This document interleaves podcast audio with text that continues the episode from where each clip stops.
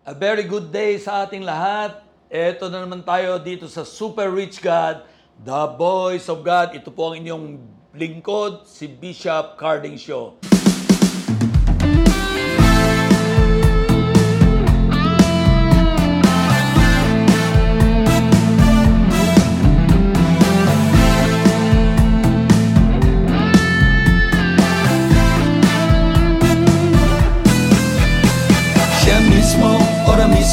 Lalapit sa'yo, siya mismo, ora mismo, lalapit sa'yo.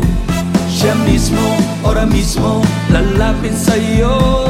Siya mismo, ora mismo, lalapit sa'yo. Well, are you excited today na meron na naman tayong magandang balita na maririnig mula sa Diyos? Ang title po ng ating mensahe for today, ang title po ay That None Shall Perish. Amen?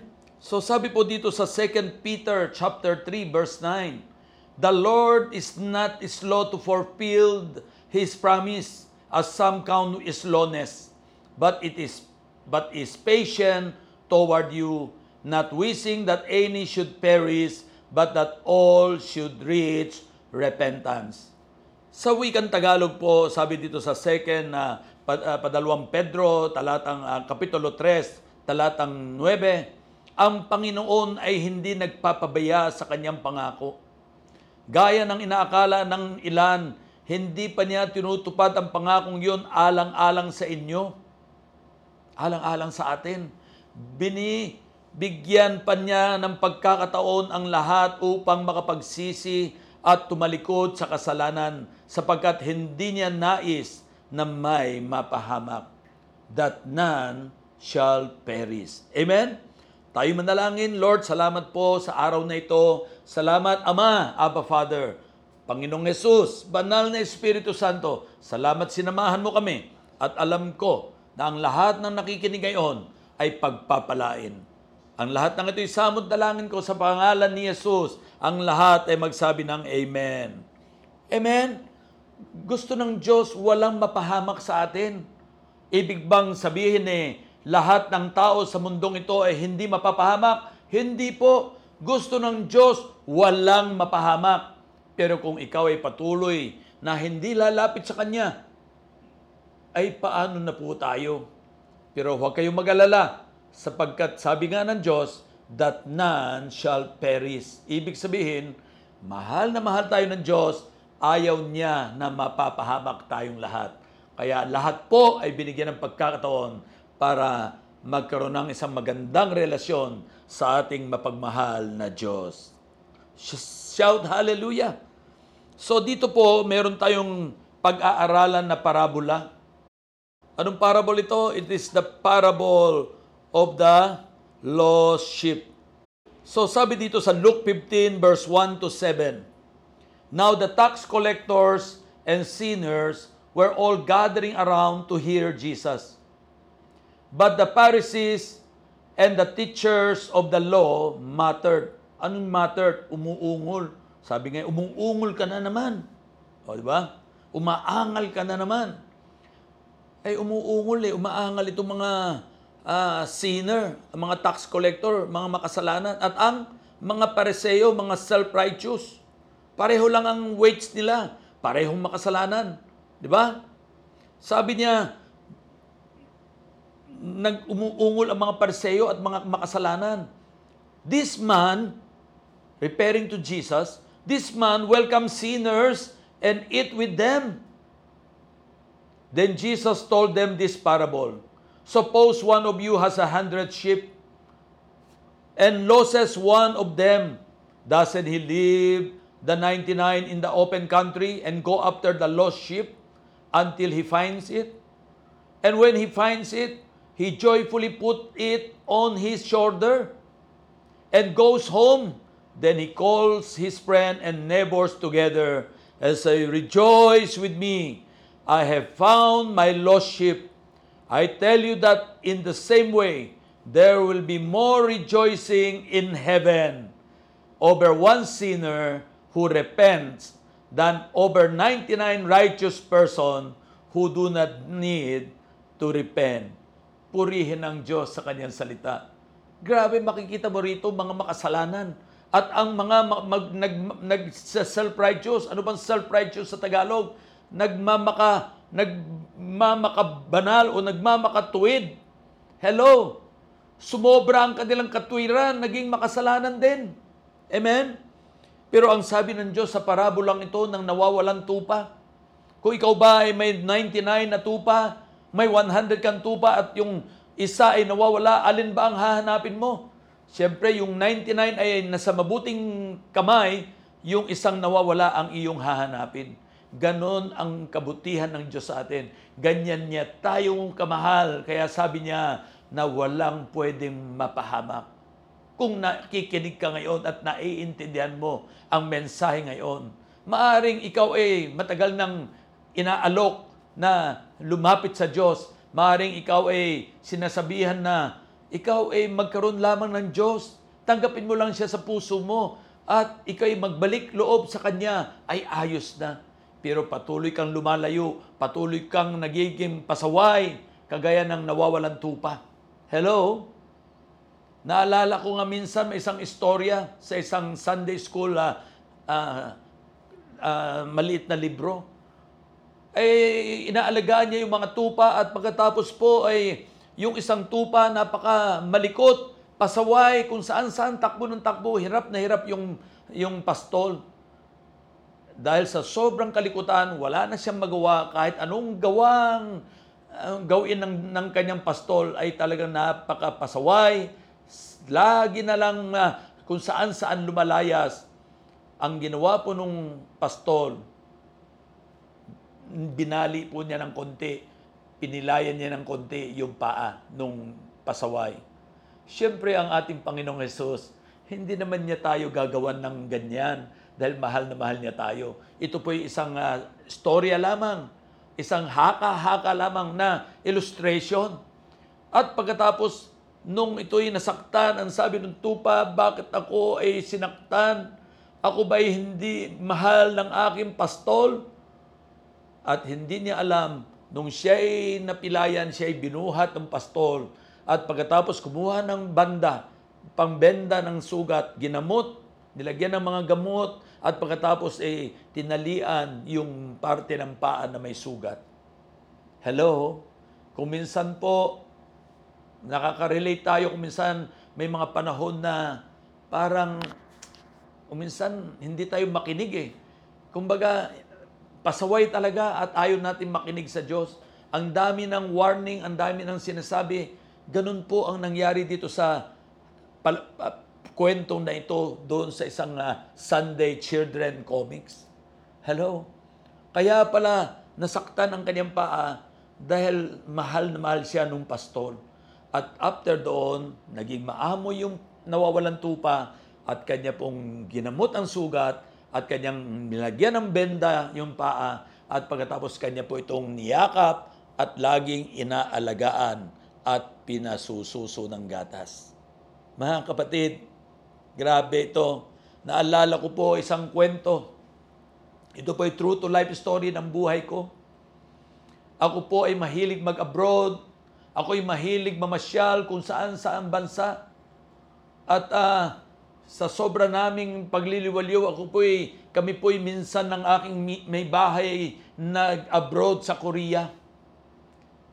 At ako po ay doon po, kami po, pag nasa abroad ka, kailangan paa ang gamit. Dito puro kotse, pero pagdating sa abroad, puro paa. Hindi naman ako ganyang kalakas para makipag-shopping ng, ng uh, todo-todo. Pero nung araw na yon kami po'y nasa Korea, ang haba ng amin nilalakaran, lipat-lipat kami, bagamat nagsha-shopping, nag-i-enjoy, nagko-coffee, nag-dinner, nagla-lunch. Abay, isang araw napunta kami sa isang mall. At doon sa mall na yon, habang ako'y naghahanap ng pasalubong, may nakita ko doon sa isang uh, uh, department store na maraming tindang mga sombrero. At doon sa kadamihan po, pwede kang pumili ng iba't ibang kulay. Pero may napansin akong isang sombrero doon. Nag-iisa po. Walang kasama, wala ng bagong stock. Iisa na lang yung nasa cabinet. akin pong tin- kinuha at ang akin tingnan ang, sa Korean won pero sa Philippine money, five hundred fifty pesos. Mura na, affordable, napakaganda po ng sombrero. Paano po naging maganda? Pwede po sa harapan mo isuot, pwedeng pabalik patalikod, pwedeng patagilid, pwedeng sa kaliwa, pwedeng sa kanan. Iba't ibang klase ang dating sa ng sombrero. Pag sinuot na yan ng, ng babae, sobrang ganda. At doon po ay akin agad itong binayaran at yan po ang isa sa pina, pasalubong ko sa aking panganay na anak na babae. Pagdating namin sa Pilipinas, ay sinukat-sukat ng misis ko, sinukat ng aking anak na babae, tuwang-tuwa sila sa sombrero. Talagang up to this moment, siguro mga twenty years ago na yan, up to this moment, wala pa akong nakikita sa mga department store na kaparehong-kapareho nung sombrero na yun. Isang araw po, nagbalikbayan po yung aking uh, sister-in-law from uh, U S A. At nung siya ay dumating, kailangan namin siyang i-treat, i-blow out, ipasyal sa magagandang uh, tanawin dito sa Pilipinas. At isang umaga, habang kami naghahanda, nakita ko po yung aking sister-in-law, kapatid ng aking misis. Suot-suot niya yung napakahalagang sombrero na napaka na aking uh, uh, gustong-gusto na sombrero ay suot-suot ng aking sister-in-law. Hindi po ako mapakali. Sapagkat napaka-precious po nung sombrero na yon, ako po ay pumunta sa kwarto, aking kinausap ang aking misis. Bakit yung aking biniling sombrero sa iyong anak na panganay? Bakit suot-suot nung iyong kapatid? Ang sabi nung aking may bahay, ay ano ba naman kung suotin niya? Eh, hiniram lang naman. Magpipicture taking tayo sa Tagaytay. Sabi ko, bakit naman yun pa ang binigay mo? Eh marami naman diyan pwedeng ipasuot ka. Bakit yung pang napakahalagang sombrero na binili ko sa Korea, yung pa ang pinasuot mo? Sabi nung aking misis, ay nako, para sombrero lang, nagkakaganyan ka. Sabi ko, sadya, napakahalaga ng sombrero na yon dahil wala ka nang mabibilhang ganyang kagandang sombrero na napakamura at class na class. Pinarating niya sa aking sister-in-law na galing Amerika ang aking tinuring.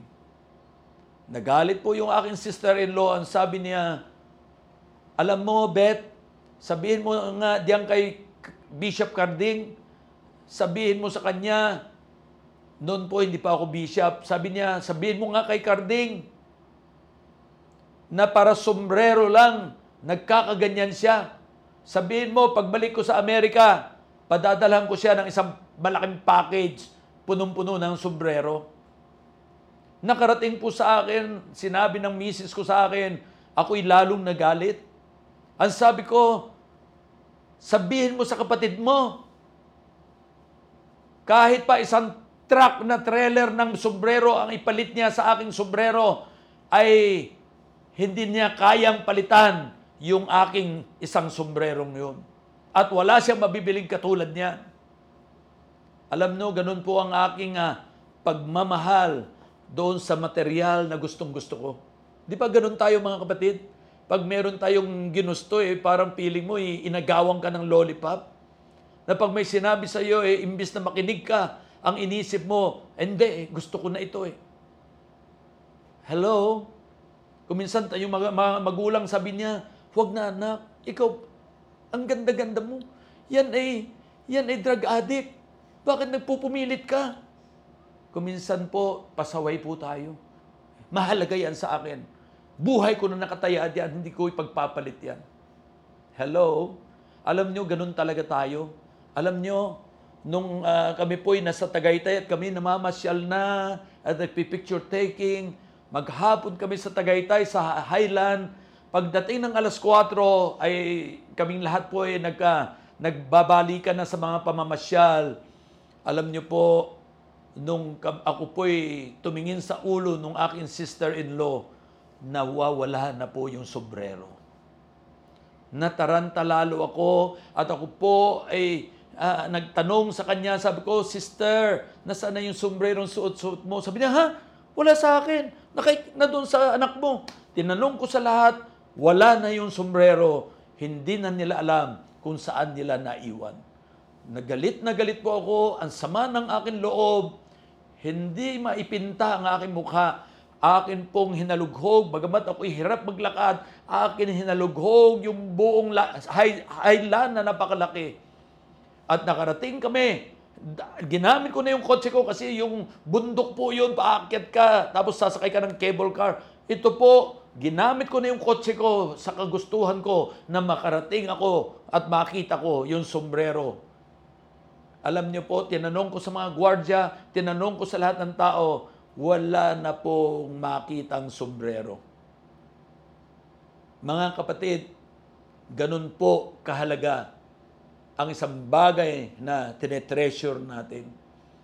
Alam niyo po, dito sa parabola ng uh, nawawalan tupa, ganun din ang nararamdaman ng pastol, ganun din ang nalal- nararamdaman ng ating Diyos. Ano bang sabi sa Psalm twenty-three? "The Lord is my shepherd, and I shall not want." Ganun ang ating pastol. Mahal na mahal niya tayo. Hindi siya mapapakali kapag tayo nasasaktan o tayo nalulungkot o meron tayong mga pangamba sa buhay. Sabi nga ng Bible sa Psalm, kung hindi ako nagkamali, Psalm thirty-five, twenty-seven, that it give God's pleasure for the prosperity of His children. Ayaw ng Diyos na tayo mapahamak. Ayaw ng Diyos na tayo maging malungkot. Ayaw ng Diyos na tayo maging mahirap. Ang gusto ng ating pastol, ang mahal na tu- uh, na, uh, pastol natin, ang gusto niya ay maging maginhawa tayo. At kung tayo naliligaw, pilit niya tayong hinahanap. Pilit niya tayong gustong tag- tagpuin, salubungin, yakapin, ingatan at alagaan. Mga kapatid, after a while, biglang nakita po yung sombrero na nawawala. Kung makukuha nyo lang at mai-imagine nyo kung gaano ako kagalak, kung gaano ako kasaya, ganun po ang nararamdaman ng ating pastol. Naalala ko ang misis ko, nakakawala ng titulo, nakakawala ng alahas ng mga brilyante, nakakawala ng singsing ng mga jade, ng mga... Uh, genuine. Talaga namang sabi ko, "Sweetheart, bakit ka lagi nawawalan? Hindi ka ba nahihirapan yan?" Later, I found out, masarap pala yung pag may nawawala ang gamit dahil kapag natagpuan mo, nagbibigay sa'yo ng hindi mapigilan o nag-uumapaw na kagalakan. Sabi ko sa misis ko, "Kaya pala lagi kang nagwawala ng gamit dahil nasasarapan ka pala at overwhelm ang kaligayahan mo kapag nakita mo ang nawawala mong gamit." Mga kapatid, ganun din po ang ating Diyos, ang ating pastol. Kapag tayo po'y nawawala at lumalayo sa Kanya, ang ating pastol na dakila ay nalulungkot. Kapatid, sana sa araw na ito, meron tayong natutuhan. At ang panalangin ko, manumbalik tayo sa Kanya, susunod tayo sa Kanya, at sapagkat alam natin sa ating mga puso na mahal, mahal tayo ng Diyos. Aming makapangyarihang Ama, Panginoong Hesukristo kasama ng Espiritu Santo, Panginoong Hesus ang aming dakilang pastol, salamat po, naramdaman namin kung paano ka magmahal sa amin. Kapag kami lumalayo sa, sa iyo, kapag kami nawawala sa iyong, uh, sa iyong harapan, kayo'y na, natataranta, kayo'y nalulungkot at patuloy mo kaming hinahanap. Wala na kayong inisip kundi kami na nawawala. Salamat po, natagpuan niyo kami. At salamat din po, natagpuan ka namin. Lord, simula ngayon, susunod kami sa iyo. Tinatanggap kita bilang Panginoon at tagapagligtas ng buhay ko. Ikaw na ang aking pastol, dakilang pagmamahal, dakilang pag-ibig. Salamat, Lord, sa iyong mga yakap. Salamat sa iyong pinakitang pagmamahal sa amin. Pinupuri ka namin, pinasasalamatan. Sa pangalan ni Jesus, ang lahat ay magsabi ng Amen. Ngayon, kung ikaw ay nakikinig at ikaw ay uh, may natutuhan ngayon, Pagpalain ka ng Diyos at tandaan mo, ang pastol natin ay ang ating Panginoong Hesus. Hindi niya tayo pababayaan, hindi niya tayo iiwanan, at hindi siya natutuwa kapag tayo lumalayo sa Kanya. Masaya ang Diyos, basta tayo laging nasa Kanyang tabi, lagi natin siya nakakausap, at pinapatnubayan tayo. God bless you! Hanggang sa muli po! Good morning, Philippines. Good morning, Northern Luzon. Good morning, tribes of the Northern Luzon. We thank you so much for this opportunity to do this program. We thank our visionary, Ricardo, uh, Bishop Ricardo Sio, that uh, was one of our sponsors. He sent us a machine that is super rich God, so that we can reach thousands of people around the world. Uh, during uh, we start this ministry, we find out that many are healed, saved, and blessed in Northern Luzon, in the Philippines, where is also the people in America, Hawaii, Italy, and different parts of the world. It's a, it's a big help for us for this, this machine, and has a big impact in our ministry. I thank you so much for the privilege, because it's a big help for us for the ministry. Thank you, and I believe and I hope The, this ministry will continue until Christ's return. God bless you.